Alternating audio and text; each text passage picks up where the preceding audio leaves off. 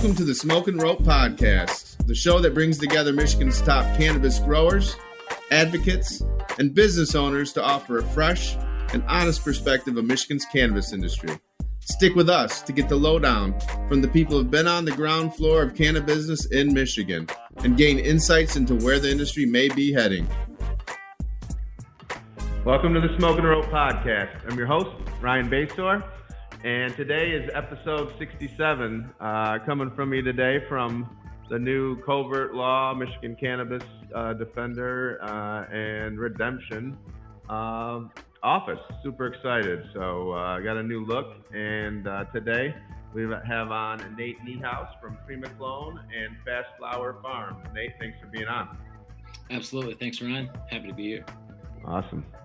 Kevin over at Truu, what's happening today? Oh, just running around, man. Uh, super excited to have Nate on the show. Uh, he's a genetic guy, and uh, that's one of my things, and really enjoy doing that kind of stuff. So I'm excited to kind of talk to him about stuff. Great, yeah, I as well. And Tom at Real Leaf, looking sharp as always. Thanks, man. Oh yeah, I'm looking forward to the conversation today as well. It's kind of dear to my heart. So nice to yeah. meet you, Nate. Right back at you, bud. Yeah, now this is a, uh, this is a good one, and we've been, you know, we're talking about genetics a lot on the side and, and the race in Michigan and what's going to happen. So uh, Nate is a wealth of information. I first uh, uh talked and met Nate uh, through our mutual uh, buddy um, Jeff Dayton and uh, you know, not always easy to get a hold of at first. So Nate was uh, very polite and got me. Uh, we got on a call. I think it was 6:30 a.m. one morning. We were both up and yep. Uh, realized you uh, knew what you were talking about and uh, had a great conversation. And then um, you came out to the fundraiser in Pontiac we had with the foundation and raised a lot of money and really appreciated that. And then um, from that fundraiser, one of the prizes was Jake Abraham from Sticky uh, Ippy, who used to be uh, Tom Gores' uh, chef. So he auctioned himself off uh, as a prize, and uh, now friend Ray from Bay Area Herbal Meds uh, won it. And I went up to the dinner. It was incredible over up at Ray's, and Nate was there, and that's when we started talking and came up with an idea that we're gonna kind of talk about here after we get into Nate's background. So, Nate, thanks for coming on. Uh, tell us a little bit about where you grew up, your marijuana travels, and how you made it to Michigan. Sure, man. Um, so, uh, I, have I've traveled a lot in my life, and uh, what it boiled down to is, you know, I've, I've, I've, been kind of in the entrepreneurial space for a little while. I, I, I joined the military, used that to get uh, used that as a the, the GI Bill for that to, to go to college. You know, I was broke, man, so I couldn't afford college, so I used the, the GI Bill to go to college. Um, you know, while I was in high school, I was kind of I kind of uh, I had a thing with cannabis then even, and so that was my. I, I think I popped my first seed in like 1999 or 2000. Uh, so relatively early, I started playing with uh, popping seeds. And then, you know, obviously in the military, cannabis wasn't a thing. Uh, on the back end of that, I, I, jumped off and started doing some entrepreneurial stuff in the tech space. I started sailing charter business kind of out of the country. And I've been looking at the, the space for a long time, you know, just kind of trying to figure out how I was going to get into it. Uh, in that sailing charter business, one of my last clients ended up being a relatively large uh, commercial cannabis grower over there in uh, on Vancouver Island in BC. And so he invited me to come up and check out his spot. I went up there, checked out his spot, talked myself into a job, shut down the sailing charter business. And at that point, I just kind of started looking around the different states and found that Michigan was kind of on the come up at that time. And, uh, you know, why not kind of thing. And they don't let you my original kind of uh, the place that i grew up is in texas and they don't let you grow dope there legally. So uh, michigan was a spot man. So we came here bought some land uh, put together a couple of licenses and put together some money and, and built a commercial facility. Uh, that's that's a pretty cool story. I didn't know all that back then. I was uh, waiting to hear it. So very cool. Um, right now you have really two license two businesses. Uh, one is mentioned, I believe, Class C grow, but also now you're you're doing genetics, and really it's interesting. It's the model. Um, we've talked about as far as people have been, you know, some of my friends like Kevin and Tom and different people like, you know, like, oh, you could do this with clones. You could supply, you know, you can supply, you can, you know, sell them, supply them now. Uh, that's all in the law, which is awesome. But you're the first person I know and have talked to that's the uh, that's doing it and doing it successfully on the regulated market. Of course, that's been going on in Michigan for the last you know 12 years uh, nonstop. But uh, I feel like you're a little ahead in the game there. So tell me about your two businesses and and how they're working. Absolutely, man.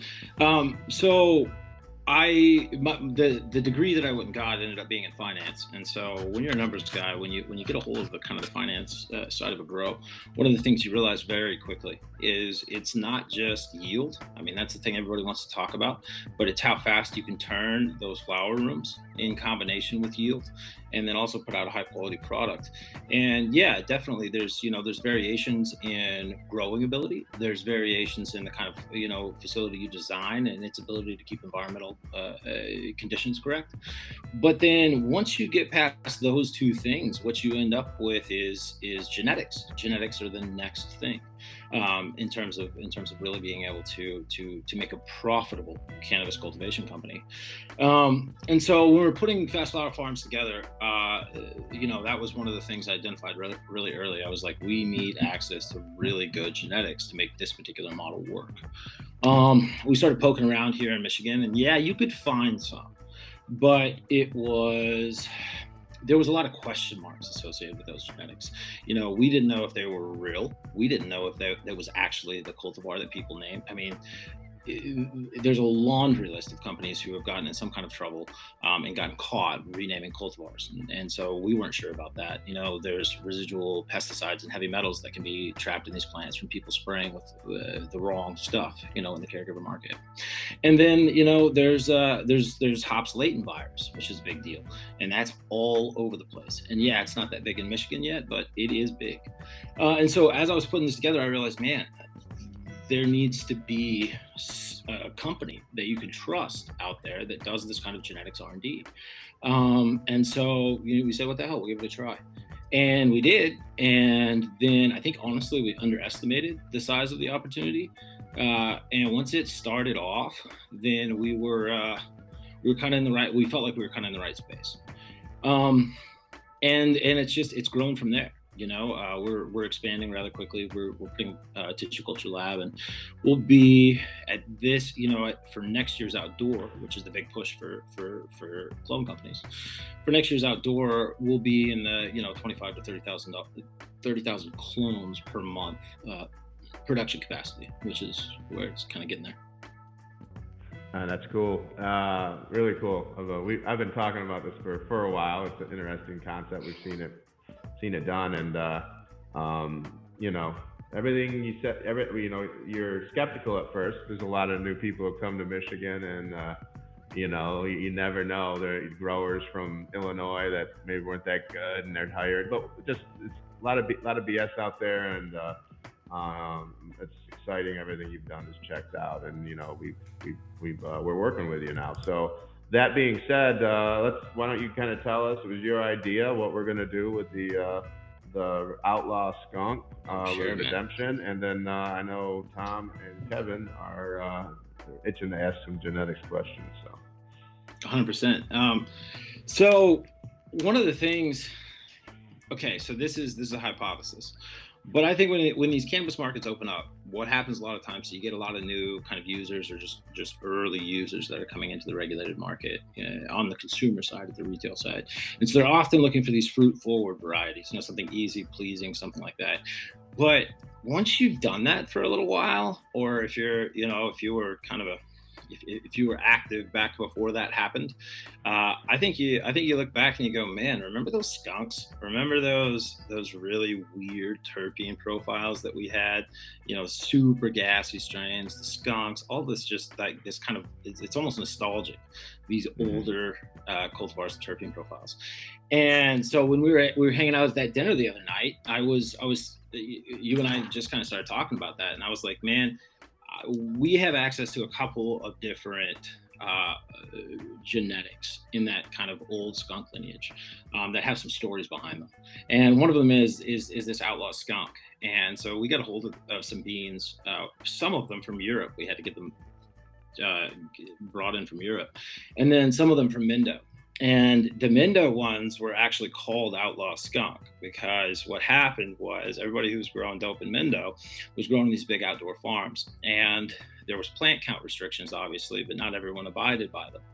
Uh, but the guys who got busted were the guys who were growing this particular variety of skunk, and that's because they could smell that skunk over anything else and locate the gardens from a long ways away. So that's the outlaw skunk, and my goal with Redemption here um, is to is to bring that back.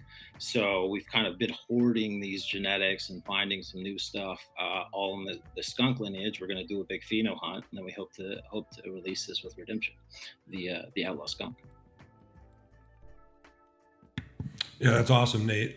um, my my first, you know, uh, remembrance of, of smoking kind bud back in the day was the skunk number one. Uh, one of my buddy's dad, uh, you know, he got it from one of the auto factories that he worked at, and um, he would stash it in his room. And I remember playing the game uh, of his dad leaving, and then us going in the room and walking around the room with our noses trying to identify where's the spot. You know, and we'd move it around, and he would get super creative, but he never ever could hide it from us because it was just that skunky, you know. So I'm um, super excited for you guys uh, to, to, to, work on that. Um, I did want to touch on uh, real quick. You had uh, mentioned uh, the hops latent virus earlier when you were talking about um, your history and whatnot, and uh, a lot of growers aren't familiar with that. Um, I wondered if you could uh, quickly explain what the hops latent virus is. Is it systemic? Is it something that you can get rid of through tissue culture or treatment, or, or how does that all work? Since we're not all that familiar here in Michigan. Hundred percent. And so the first thing I, I always start off with is I'm not a scientist, and oftentimes I say things that are incorrect. But I will tell you the best of my knowledge um, around hops latent. Now, hops latent is a viroid, um, and it exists in a lot of cannabis plants. At one point, there was a certain nursery in California, and I'm, I'm not I'm not going to throw anyone under the bus here, but there was a nursery in California that was giving out uh, or selling, excuse me, a lot of genetics. they ended up having something like 90% of their genetics actually ended up having uh, hops latent. And it began to actually have an impact across the entire California marketplace. Um, and what it is, it's, also named Dudders. And as you as it as it as the name implies, what can happen is it can be latent in the plant itself and it generally affects the plant. The, the way that you would see it is like different growth patterns. You'll definitely see a decrease in yield potency terpene content um, and especially in propagation. Uh, your strike rate for cloning will go down dramatically for that particular cultivar. Um, and it can be spread a variety of different ways. There's not a great amount of research on all the different ways it can be spread but the most common way is like um, common water. Like it, like if you're watering to runoff and all of that water can go down through the rest of your plants, it can be it can go that way.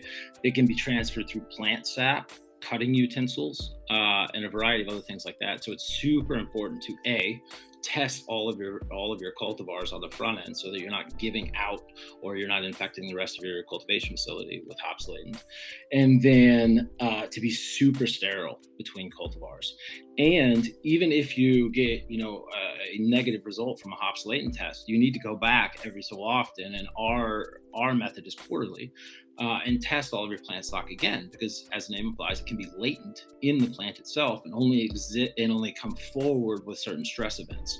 And when that happens then it can be it can be transmitted from plant to plant again.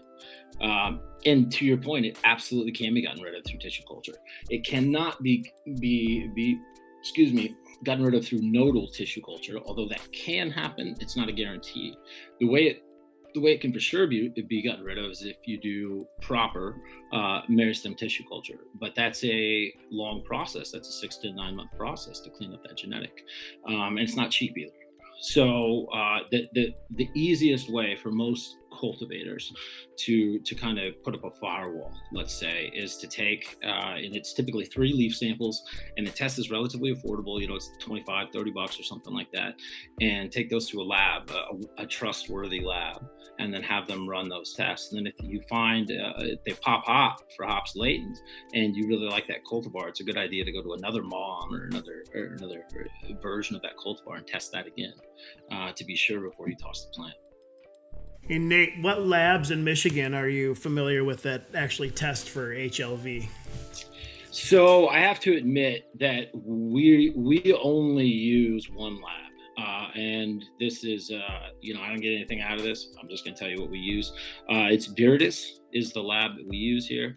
Um, and I spent we spent a lot of money with those guys uh, because we do a lot of testing. In fact, you know, I just dropped off another another bunch of uh, new genetics that we just brought in because we test. We also test for uh, residual pesticide and heavy metals uh, because you never know what that plant has been grown with before you get it, unless you get it from a super trusted source.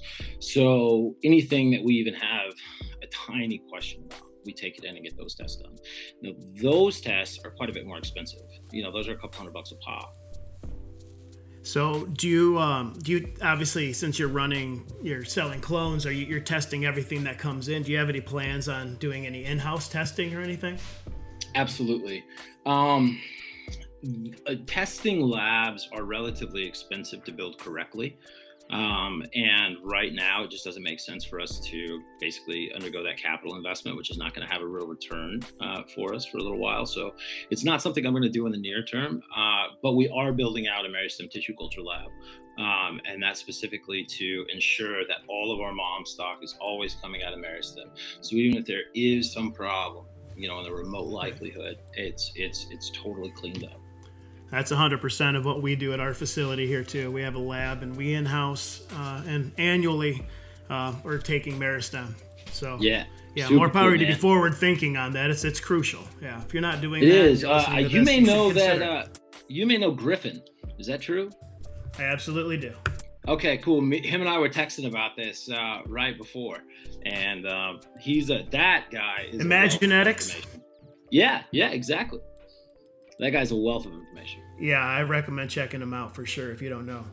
Yeah, I think we're about to. I think I mean he's he's he's actually helping us design and, and build out the tissue culture lab. We're yeah, that's awesome. Yeah, he's a good dude. He's the one. He's helping us out too. So that's great, man. Um, I had a question though. So the we used to run the super skunk back in the day and ran into the same situation where we could only, you know, maybe two, three plants max out of the whole garden, just for the sake of you know, there's there aren't enough carbon filters and squirrel cage fans yeah. on planet Earth, especially what yep. they used to cost. You know, uh, yep. but I mean, so you're hunting right now. You've got beans. We've been looking. We're we're we're looking for the skunky, the funky. I want it to smell like a foot or a yep. skunk or something. You know, and uh, we're just you know, we just we're batting zero. Uh, Dude, and we it, popped a lot of beans. It's a, it's a, what do you think is the elusive factor of the terpene combination is a specific terpene that we're missing? Is it a combination of terpenes that gets that just intense skunk smell? Uh, I mean, why is it so elusive? It's like Sasquatch. I, it kind of is a Sasquatch, right? It's because everybody has seen it at one point, but no one can find it again, kind of thing, right? Yeah, I'm I'm 100% on board with you, man. Um, and, and so I, I'm not educated enough to give you a good answer on like these specific terpene or the combination of terpenes. I think uh, honestly, a guy like Griffin would be able to tell you that, but I can't. Uh, what I do know is that it, but and and well, what I hypothesize is that it got kicked, it got pulled out of people's gardens because they couldn't grow it without being busted. That was it was just so potent. Um, but there's kind of another thing that ties into that, which is which is the way the current market is going. And this is again when new markets open up, you get a new kind of consumer, and this is a prohibition thing, where like you know early in alcohol prohibition, um, what everyone was getting was like was like gasoline, like 150 proof alcohol, and that's what they wanted because you know it was prohibition. They they only had small packages and they were trying to get as much bang for their buck, kind of thing. And some element of that happens translates into the cannabis industry, where now we're looking for you know every, everyone's shooting for 30 and 35 percent THC numbers, and a lot of these older varieties don't have that that very high THC variety. And I mean, I think I would suspect that everyone on this podcast understands that THC is a, is a, is is important, but it is a fraction of the overall cannabis experience. And and to bring it back to alcohol, which I admit is not is not a perfect uh, analogy here, but it, it, I never in my life have walked into a bar and ordered Bacardi 151 on the rocks, and that's because I actually enjoy my alcohol. I think I have. Oh, there he is. I I have to admit, it's the first time I've heard that. I was, I was, I was a bit of a wild, wild guy when I was. Oh, that's a surprise, right? Uh, but, but but but but that gets so. I, and, and, this is something that Ryan and I were talking about, and it's like, man, you know, what if we find the skunk? You know, it like finishes in time. It's not like a 12 weeker like the GMOs, and and it has the right terpenes, and it yields well, and it has all the right horticultural characteristics, but it only has a 15 or 16 percent THC number. You know what? I'll buy it. there we go, baby. There we go. Yeah, Nate. You know, uh, I kind of have a, a, hypothesis on this whole uh, topic as well. Um, you know, there's been a lot of times over the years where I've been searching for things like you're talking about, and they're just, like Tom said, they're just not to be found. You know, I, I would go over to Amsterdam. Uh, I remember one time we went over there for the Cannabis Cup, and we went to every single coffee shop that entered in the Cannabis Cup that year. It was like 83 or something, and I'm looking for skunk number one. That's what I'm looking for. You know, because that's what my the, the memories. Um, and I and I start to wonder and think about uh, is it kind of an illusion in our brains? Is it something that like you remember something so well that over the years you think about it so much and every time you think about it it gets better and better and it, it's the fish story. You catch the fish yep. and then every time you tell the story it was, it was, a shark it was huge you know like i half wonder if that if, if that is part of the problem. And then the secondary thing uh, that that i also got to was that um, you know nothing nothing anymore is you know a straight indica or a straight sativa. I mean everything's really a hybrid across the board. And with so much breeding and so much um, legalization going on and, and, and, processing of the genetics over time. Are we are we losing those those original genetics and are, are they ever going to be recoverable? I mean a true land race dude is really hard to find. Um and even and so okay so one of the one of the benefits of of one of the things I did relatively early when I was building this company is I was on the hunt for for a guy who just specialized in genetics. You know what I mean? One of those weird, like almost autistic guys that that that just specializes in genetics and that's all he knows, kind of thing. And uh, we grabbed a hold of one of those guys, and he had been chasing these land races and had gone and done all of this traveling and pulling all these land races in. But I mean, uh, do pure land races exist? Yeah, but you got to go out there and find them, man. You have to go to the source. But even once you do, you I mean, if we're talking about commercial cannabis production, the vast majority of those are are are not and will not be in you know the first five or six generations commercially viable.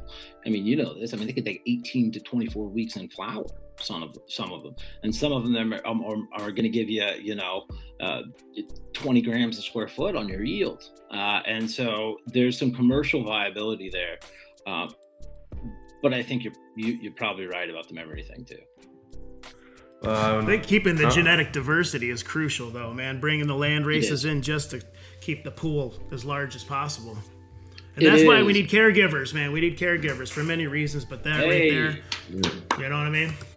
Yeah. Yeah. So on the on the skunk one, I don't know, cause like first time I ever smoked it, I know it was 1996. I was a year out of high school and uh, got in Lansing, and we called it the Kevorkian around here.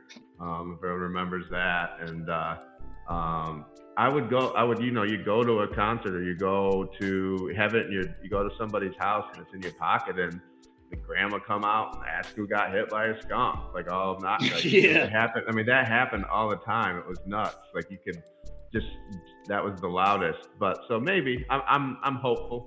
Um, but maybe a little too hopeful. But uh, the other thing is, is man, if they're bringing back, hopefully, if they're able to bring back, they're talking about bringing back like woolly mammoths and all these other dinosaurs. maybe they can get bring back some some land races too. Put the technology, put the technology there. But I wanted to talk about something that's um, near and dear to my heart. Uh, I love following the Michigan cannabis market, and you know, like uh, last year, uh, Croptober, with a multitude of reasons that we had talked about on this show. There's about four or five other factors. Was pretty intense. Um, this year, um, you know, uh, not as intense. You got to be honest with you, and there's reasons on that, but what are you seeing as far as um, on your end of it, Nate, with with prices, attitudes? Uh, I know a lot of outdoors are hit with, with got hit with the, the, the bud mold and the and the PM, and maybe just going to distillate, not the fresh frozen. Um, but uh, what are you seeing? And uh, Um, with that, what do you see as far as like the future with uh, the price compression and then uh, even the strain wars that's about to happen?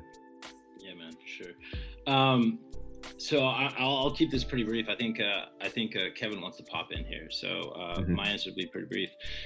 I think that you have to have cultivars that are very specific to Michigan outdoor if you want to do outdoor. Um, this is not an easy environment. Uh, it, it, just is not an easy environment to grow in. And, you know, there's parts of like Southern Michigan, for example, that have a little bit more wiggle room in the, the outside kind of environmental. Uh, once you get into mid Michigan, that changes a little bit. And I've got guys up in the UP talking about growing outdoor and, and best of luck, bro. Best of luck. Uh, it's not that it can't be done, but you have to have genetics that are very specific to that kind of thing. Meaning, you know, indoors they need to be finished in 50 or 55 days. Um, now, there's a lot of ways to kind of get around that. You know, like, uh, you know, for example, we got pulled into uh, kind of a consulting arrangement uh, with a very, very large Michigan outdoor producer, and the guy who was running that farm out there was actually running hemp uh, before he was running this farm. And so the, we, over the course of talking, they were trying to spread out their outdoor harvest by delaying flowering by feeding different nutrients, basically. Uh, and my first conversation with him was, "You do not delay your flower out here, brother. Do not do that. You need to go onto the other side of it if you're trying to stagger out your harvest, which is you can plant plants that have either ruderalis plants, which are autoflowers, or plants that have ruderalis bred into them to dramatically increase or decrease your flower time, and then therefore stage out your harvest. But you do that on the front end and not the back end. Um, to your point on price compression and strain wars, I mean, once you get a facility up, you get a good grower in there. The next competitive space that you have is your genetics. Yeah, guys, I just wanted to follow up real quick on the on the the topic of uh, of our remembrance of the the old skunk number one. You know, um, the other thing I, I I always go back to is, um, you know, uh, we're in grows all the time, right? And so we're, our noses are getting hammered with terpenes and stuff all the time. Yep. And so um, people will come in my facility and be like, "Oh my god, it smells so good in here." It's like I don't I don't literally smell anything. Like I smell the cheeseburger we just had for lunch, right? um, but like it's the same. Like I, you know, like I would uh, I would switch vehicles with my girlfriend sometimes, and I'd have weed in the in the glove box, and and she'd say like she's walking across the parking lot and can smell it, you know. And then there's those times where you park your vehicle you go do something for a couple of hours and you come back and you open the door and you're like jesus christ what is in here? You know like that it's some like it, all of a sudden something you've had in your car for or for forever it, it just it, it, gets activated with the heat of the, of the, day or whatever it is and the terpenes go. Um, and so yeah i just wanted to throw out those kind of those kind of things too. Man i couldn't agree more. I had a question about, um, yeah, you're talking about ruderalis and using strains like that for staggering your outdoor. Um, your um, company's name or your your farm is Fast Flower Farms. Can you tell me a little bit about that? Is that the uh, the intent here, since it's a Michigan farm, that we need to be looking at strains that are finishing up in the uh, shorter period window period, working with the environment that you're in? Or tell me a little bit about that.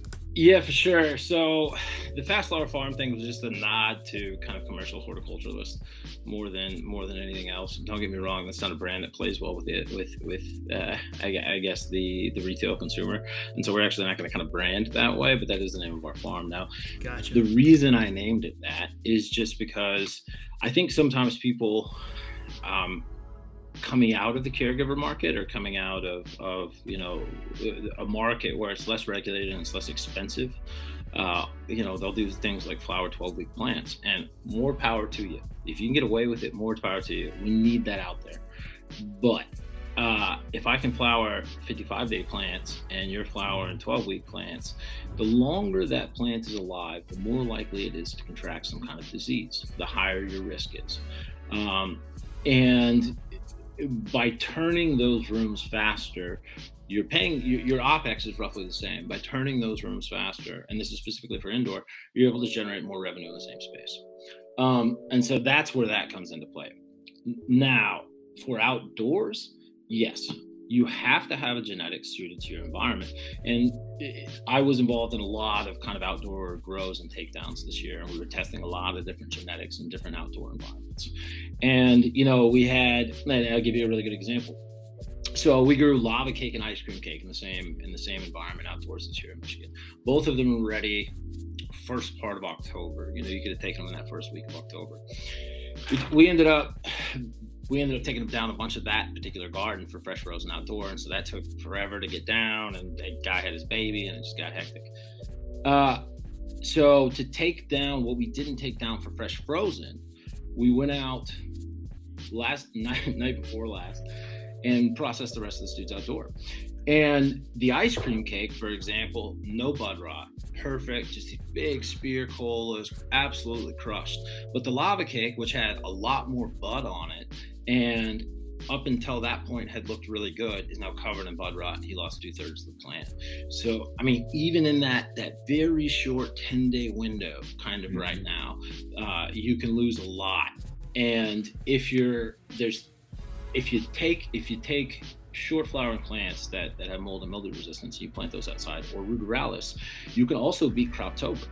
Uh, you can you can pull all your stuff in mid in mid September and beat it yeah. beat it beat everyone else to the market, man. And and that actually matters in that world. For sure. So with um you know turning let's go back to indoor really quick with the um, turning rooms over. I get it. You know as a numbers man, I'm sure you're looking you know bottom lines. Uh, but when we're talking about land races, um, genetic diversity, we have to have those longer flowering yep. strains in there and play. You know, I understand. You know, we're actually we're we're trying to find the right genetics to run. You know, like we're looking for 11, 12 weekers that are viable. And the question is, is there more value to those types of uh, products to offset the fact that you could be making more money running a shorter flowering plant? I think sometimes there is, uh, but that's also for the market to decide and not for me. Um, right. What I want to happen in the market is totally different than what happens in the market. You know, eight out of ten times. Um, of course. I uh, I will say, for example, for example, we have AJ's cut of the New York Sour Diesel, and it is phenomenal smoke. It's that old sour diesel that that we all smoked back in the day, and I love it. I but, want it bad oh i've got it baby. And and and it's really good. But it's it's all of 11 weeks. And honestly that kind of just falls then into like this is probably better for caregivers kind of sale than is typically handed out to to a commercial cultivation facility. Um, so it is a math game and yeah we do have to hold and, and we do uh, hold some of those kind of genetics sacred. And honestly, like when I see somebody breed with like AJ's uh, cut of sour diesel, I'm just like, no, don't do it, man. don't do it. And and I know commercial cultivation facilities that are running GMO all at 12 weeks, and uh, and they're getting they're getting pretty good money for their GMO because a lot of other people aren't growing it. Uh, so exactly. it may be the phase. Right on. So Nate, you mentioned uh, holding uh, a bunch of these genetics. Do you guys do that in tissue culture form, or how do you how do you store those for a long period of time? I know that gets complicated. It does, man. Um, it's really good to have people who can visually like process numbers um, because you have to walk into a room and be able to go that one's there that one's there this one's going to be ready then and and honestly we do it do it in kind of perpetual mother cycles we we test our uh, anything that comes in um, then we flower verify then we test the bud on that. Um, then uh, and and that's just through a process of perpetual cloning. What we are moving into is exactly what you're talking about which is basically putting in stasis in tissue culture and therefore having these kind of cycles of genetics that come through over the course of a year. And that's the most effective way to do it I found cryo to be extremely interesting. Um, can you explain that a little bit to people that may not know what that is? I wish I could speak more intelligently about that. Uh, what I do know about it is that actually, why don't you tell us about cryo? Well I, well, I can tell you what I understand too, which is probably about you know you're asking the wrong the wrong dog. But my understanding is it's basically a virtual seed, right?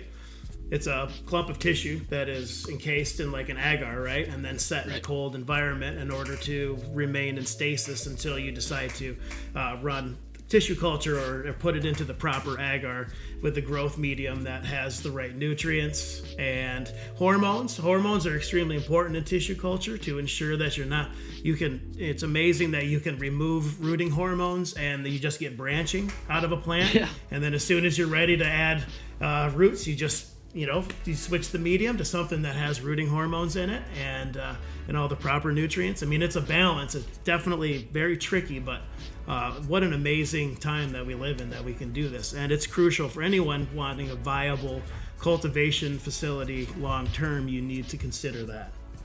I absolutely agree. Um, there's there's the there's one catch there, which is ex- is incredibly expensive to get to get up and running, and then having the right kind of person that can operate it, and then they also have to operate your tissue culture lab. And if you're combining those two things, those don't really positively impact, at least in the short term, your production. Uh, so you have to be able to offset those costs and or uh, contract them out. You know, I mean, I contract a lot of my marketing out. Uh, I contract a lot of my construction out. I contract all of my legal out. And so I don't need to have an in house person for everything. We just need reliable people that we can contract some of these things out to. And that is a goal of ours in the very near future.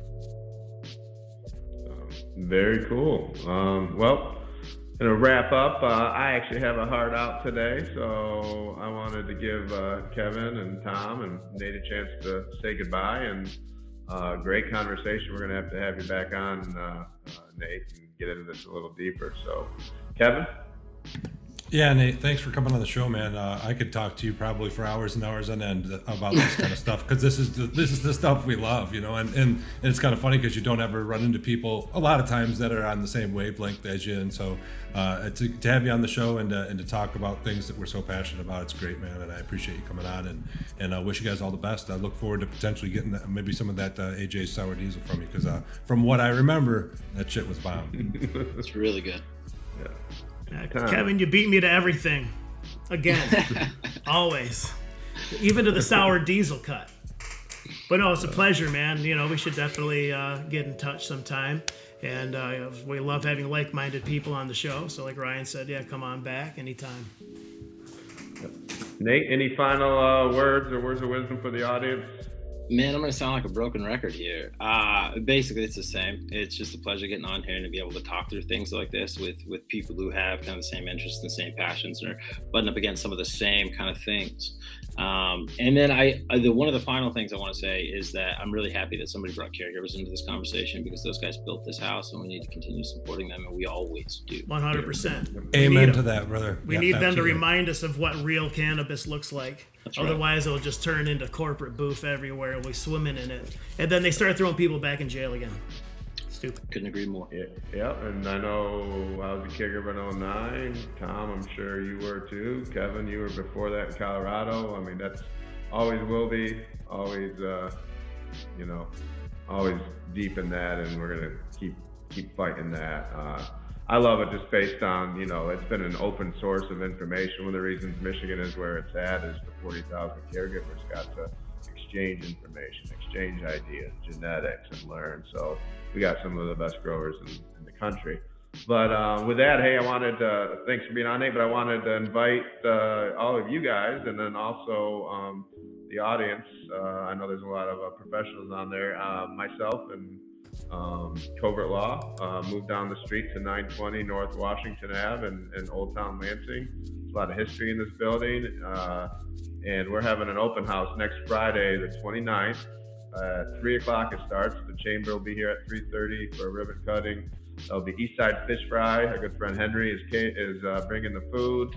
There's a open bar, and there'll be smoking going on after about five o'clock or so. We got to let the politicians probably leave.